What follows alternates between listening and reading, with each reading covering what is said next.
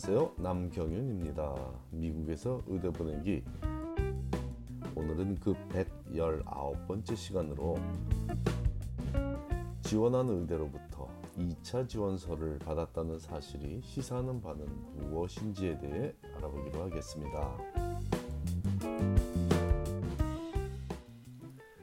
의대 일찌감치 지원서를 접수시킨 학생이라면 1차 지원서 MCAS 프라이머리 어플리케이션을 접수시킨 학생이라면 6월 29일 현재 여러 의대로부터 2차 지원서 즉 Secondary Application을 이메일로 받았을 것입니다.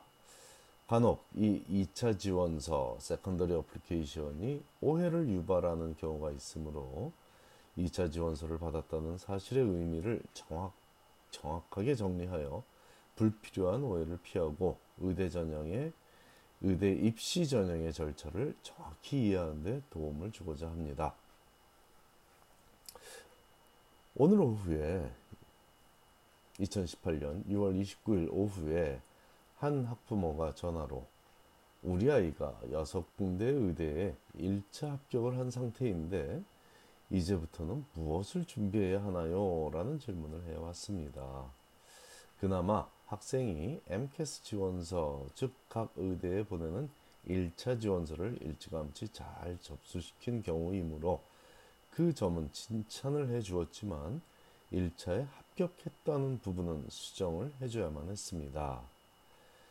캘리포니아 주립의대, UC 의대들을 포함한 일부 의대에서는 1차 지원서를 심사해서 실제로 추려낸 학생들에게만 2차 지원서를 보내주는 것은 사실이지만 거의 대부분의 의대들은 심사 없이 2차 지원서를 1차에 지원한 모든 학생들에게 보내주고 있습니다.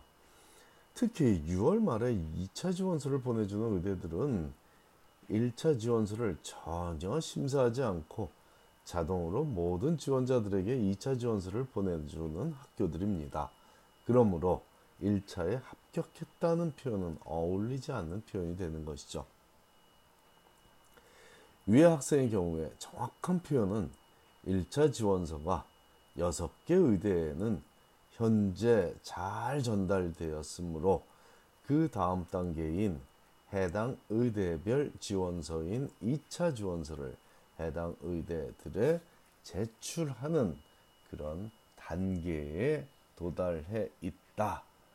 라고 해야 합니다. 이 단계에 도달한 것도 상당히 노력을 많이 한 점은 사실입니다.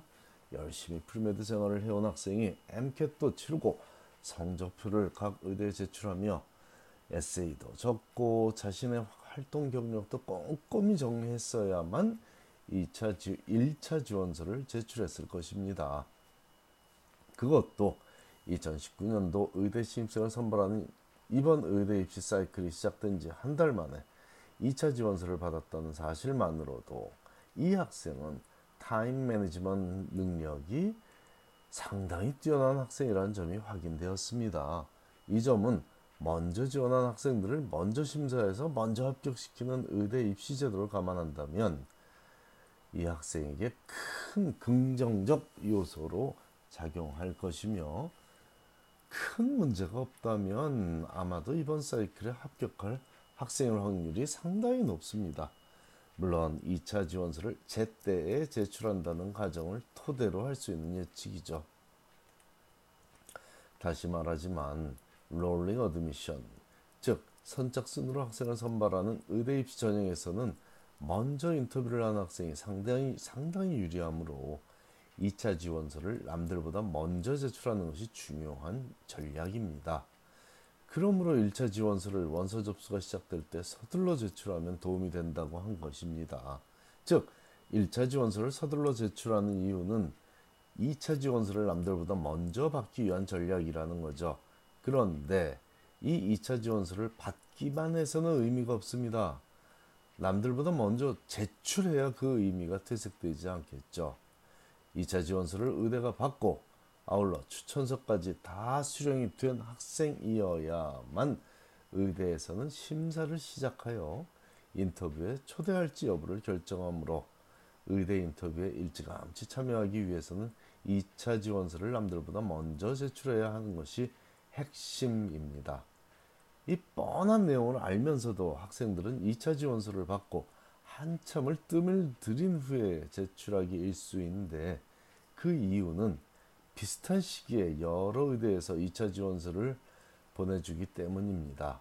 각 의대마다 요구하는 에세이가 주제도 다르고 길이도 다르므로 각기 다른 에세이를 적어서 제출하는 데는 당연히 합당한 시간이 요구되며 학생마다 에세이를 적는 능력도 다르므로 서둘러 내는 것이 중요한 줄은 알고 있지만 준비가 끝나지 않아 제출하지 못하는 학생을 만나는 일은 어렵지 않습니다. 즉, 아주 많은 경우에 그런 학생들이, 그렇게 학생들이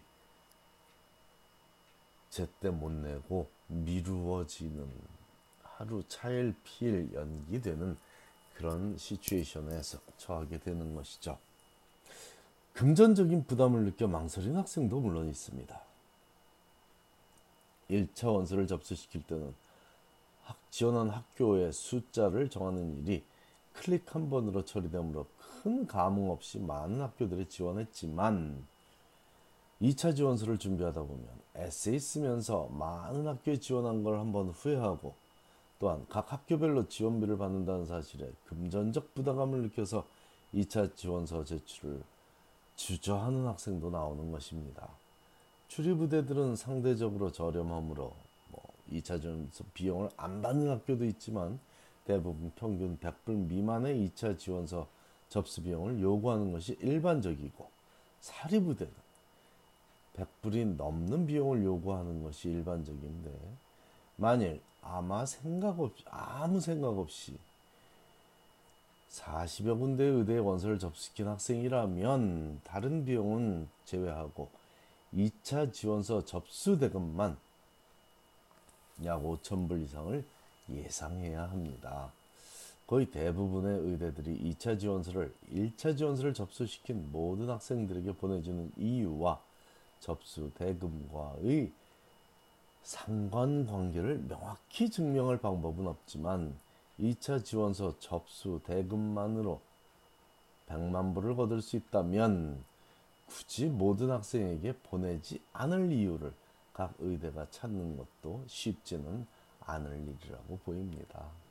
그러므로 2차 지원서를 받았다면 기뻐해도 좋지만 굳이 큰 의미를 부여할 필요는 없다고 하는 것입니다. 오히려 기뻐하기에는 아직 이르며 제대로 좋은 글을 신속히 적어서 제출해야만 그 의미가 살게 됩니다.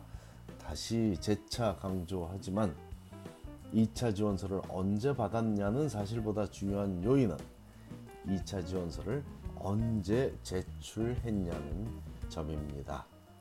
감사합니다.